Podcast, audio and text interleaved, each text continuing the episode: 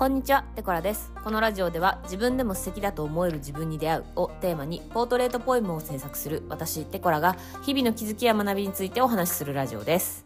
はい。えー、バリ旅行記、えー、第3弾のお話をしようと思います。はい。えー、まだ話すかっていうね。でもね、今日はちょっと、えー、バリに行って、あの帰ってきた時のお話をちょっとしようかなと思っております。はい。えー、今日は、すげえ当たり前のことを話そうと思って、あのー日本っていいですねっていう話で、はい。あのーですね、まあ、バリに、えー、1週間ほど行っていて、そのね、バリの人たちの感じっていうのがすごく、あの、楽しかったし、すごいなんかその働き方というか、あの、生き方なのかわかんないですけど、まあそれもね、あの、本当に旅行者である私が一部垣間見た何かでしかないんですけども、あの、すごいいいなっていうのをすごく感じていて、あの、なんか、なんだろう、そこにじゃあ住めるかって思った時に、あの、あ、でも住んでもいいかもなーっていうのをすごい感じたんですよね。まあちょっとね、あの、基本的に観光地しか行かなかったんで、これがもうもっと、なんだろう、観光地じゃない地域っていうのがどんな感じになってるのか、いざ本当に暮らそうと思った時に、あの、皆さんどこに お住まいなんですかねっていうのがすごい気になったところではあるんですけどまあでも、うん。まあ、結構ねその観光で成り立ってる島なのであの結構なんだ全体的に多分観光関係の仕事に疲れてる方が多分すごく多いんだと思うんですよ。だから結局観光地のすぐ裏手であったりとかに、あの、皆さん普通に住んでるみたいなんですけど、そのタクシーのうんちゃん曰くね。はい。まあ、だから、あのなんだろう、こういう観光地の近くであったりとか、まあ、変な話、私たち今回、あの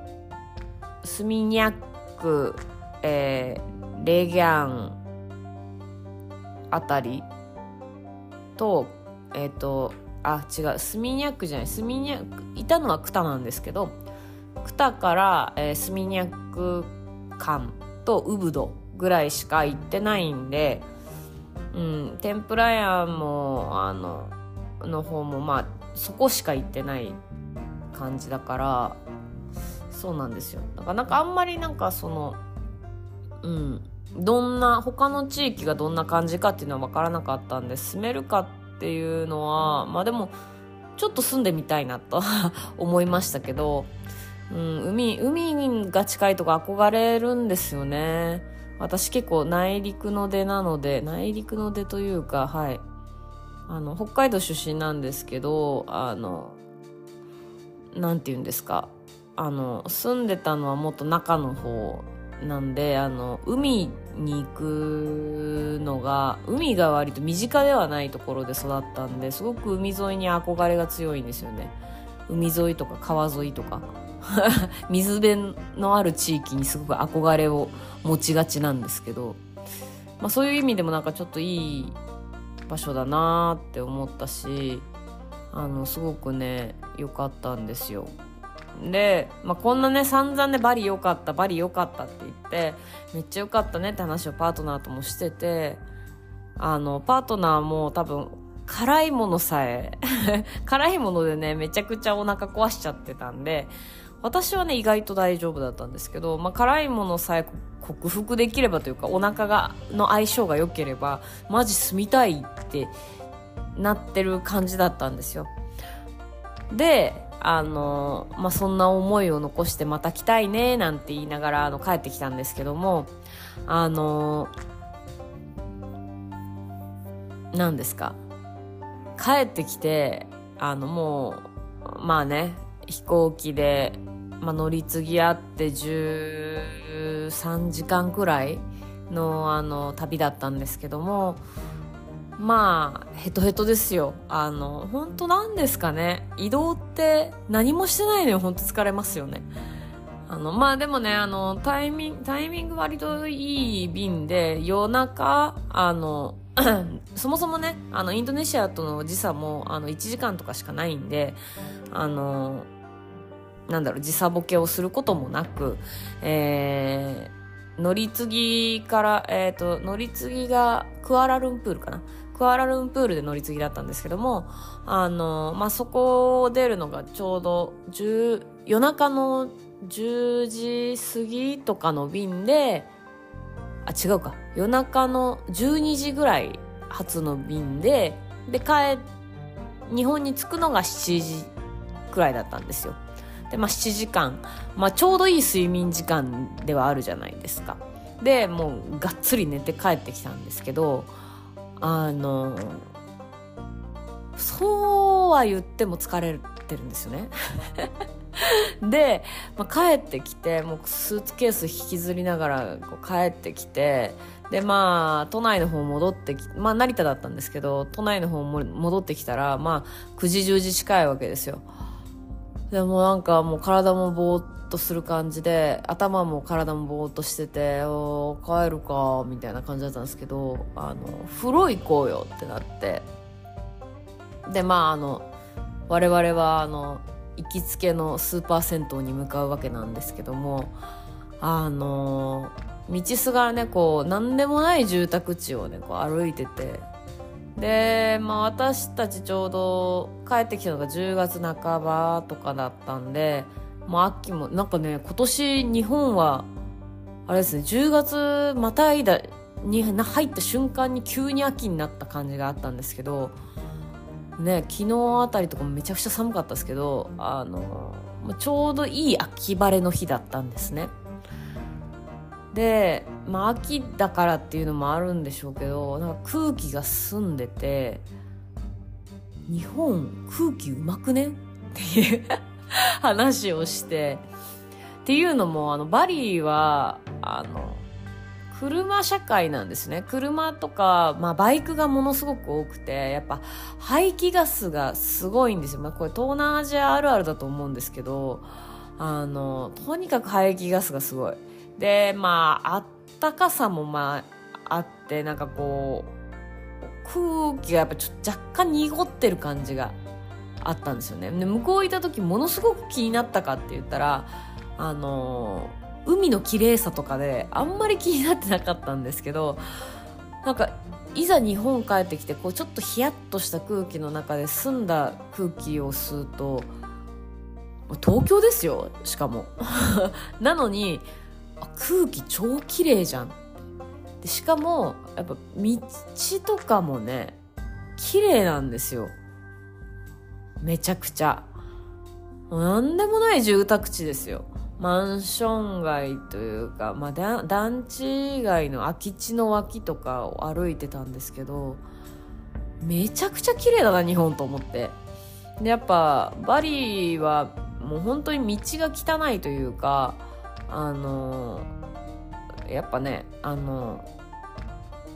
道端なんか人が結観光地っていうのもあって人が結構溢れ返っててみんな道端に平気で座ってあのタクシーの客引きとかもね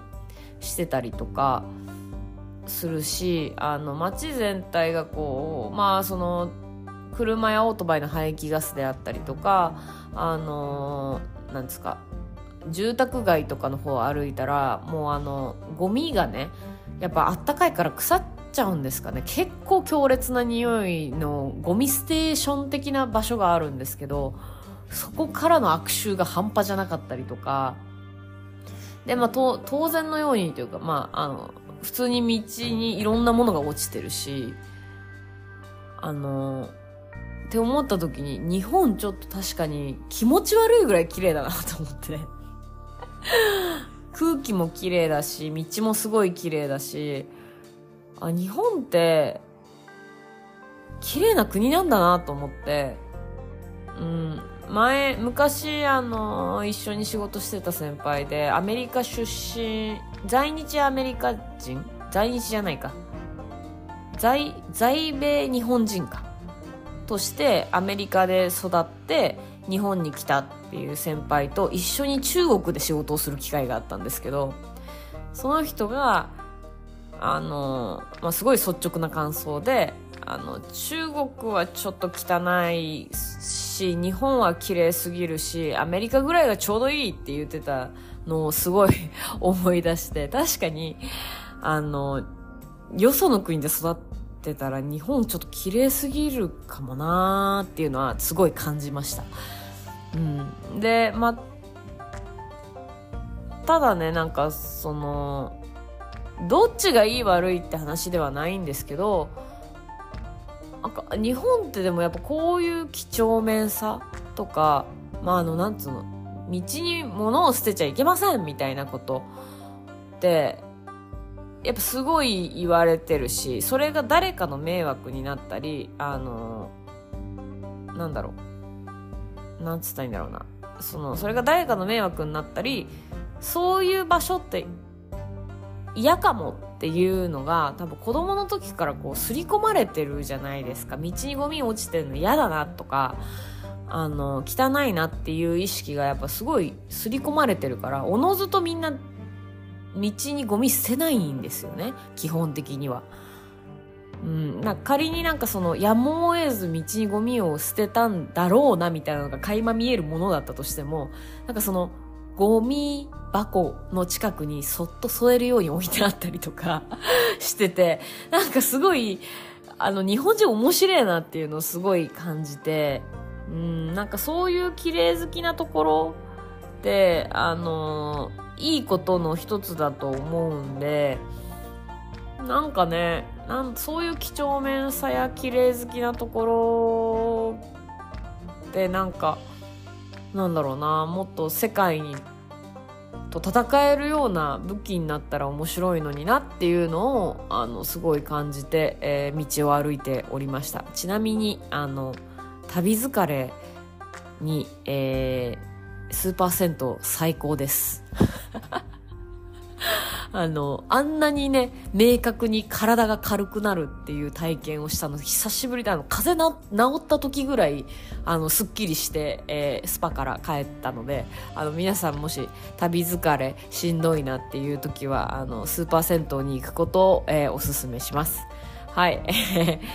何の話だったんでしょうね。はい。日本、まあ、あのね、でもまあやっぱそういうことって外行かないと気づかないよねっていうあのめっちゃ当たり前なことをあの言って終わろうかなと思います。はい、えー、今日も一日、えー、今日も最後までお聞きいただきましてありがとうございました。えー、今日も一日楽しんでお過ごしください。ではまた。